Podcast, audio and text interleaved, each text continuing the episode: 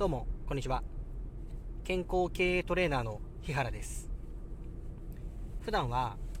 パーソナルトレーニングジムの運営をしたり、専門学校の講師をしたり、健康系オンラインサロンの運営なんかをしております。本日は、私、日原は、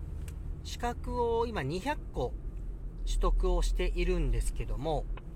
その、えー、資格を、まあ、200個といってもね、あの、簡単なものも含めてというお話なんですが、とはいえね、200個ってなると、えー、10年かかりました。18歳から28歳ギリギリまでに、えっ、ー、と、200個取ることが達成できたんですけども、その200個を取るために必要なこととして考えてみると、思考とか、まあそういうのもあるんですけどね、えー、習慣とか行動とか、そういうものを強化していくということが非常に大切になるんですね。うんと、言い換えると、何かを続けていくために、うん、つどつどサボってしまう癖とかがあったりすると、まあ、10年間、まあ、資格の勉強をしたりとか、2週間に1回資格試験を受けに行くとかね、そういうものがですね、えっ、ー、と、できなくなってしまうと。まあ、どっかでサボってしまうので。えー、ですので、それらを達成した方法というお話を、えー、全部で10個、まあ、お話をさせていただいておりまして、今日はそのパート7でございます。うんと、簡単に言うと、先延ばしをしないための脳みその形状を作るというお話でございます。もうこのお話はですね、えー、何度かさせていただいたので、えー、多少聞いたことある方もいらっしゃるとは思うんですが、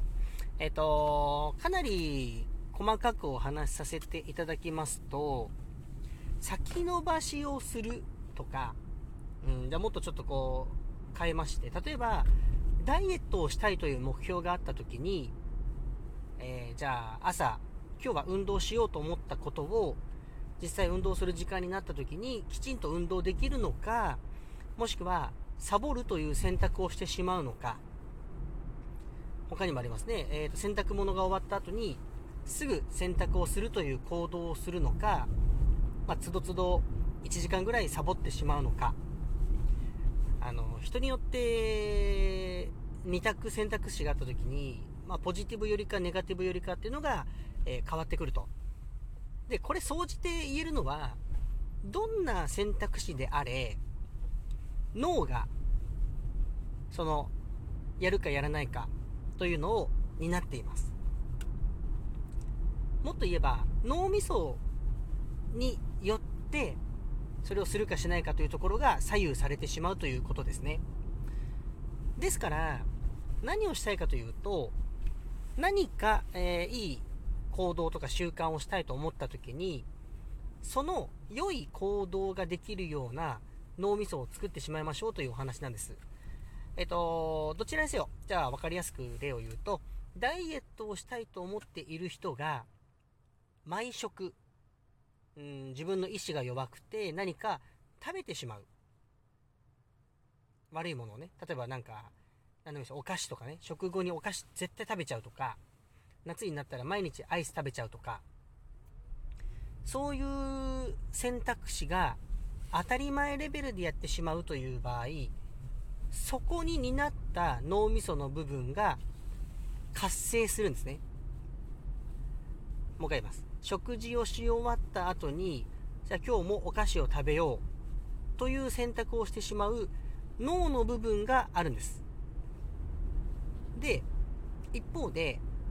それの反対。じゃあ、頭の中で、いや、お菓子食べたいなと思いながらも、お菓子を、よし、食べるのやめようという選択をすると、またそことは違った部分の脳の部分の活性が起きてくるんですね。で、そういう活性が起きた時というのは、あのー、まあ、電極とか使ってこうスキャンすると脳が赤く燃え上がるようになるんですが、えー、まず分かりやすく言えば脳の表面でそれを担っています。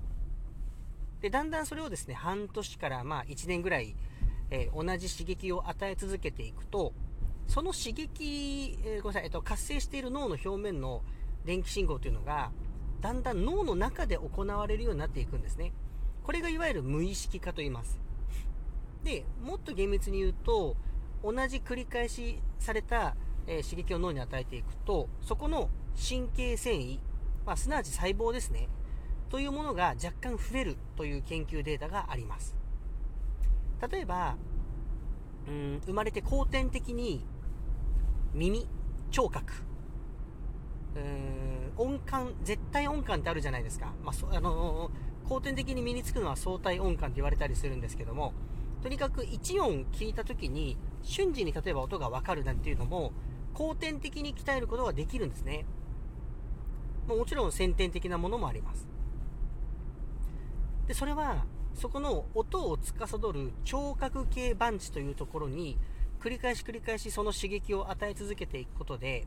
無意識レベルでその音が何の音階なのかというのを、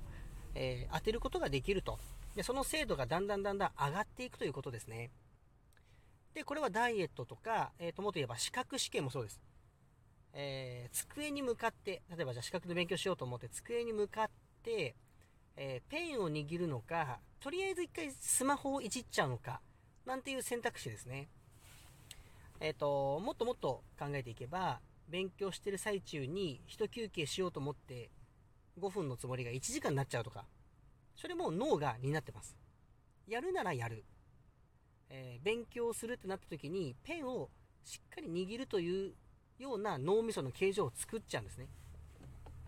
それはですね、実は至ってシンプルな方法でして、自分が身につけたい習慣とか行動を、あの、いや、今サボってるなっていうタイミングで意識的に行うんです。これすごいシンプルですよね。えっ、ー、と、運動習慣を当たり前のようにしたいと。筋トレをするというのを当たり前にしたければ、あのー、シンプルに、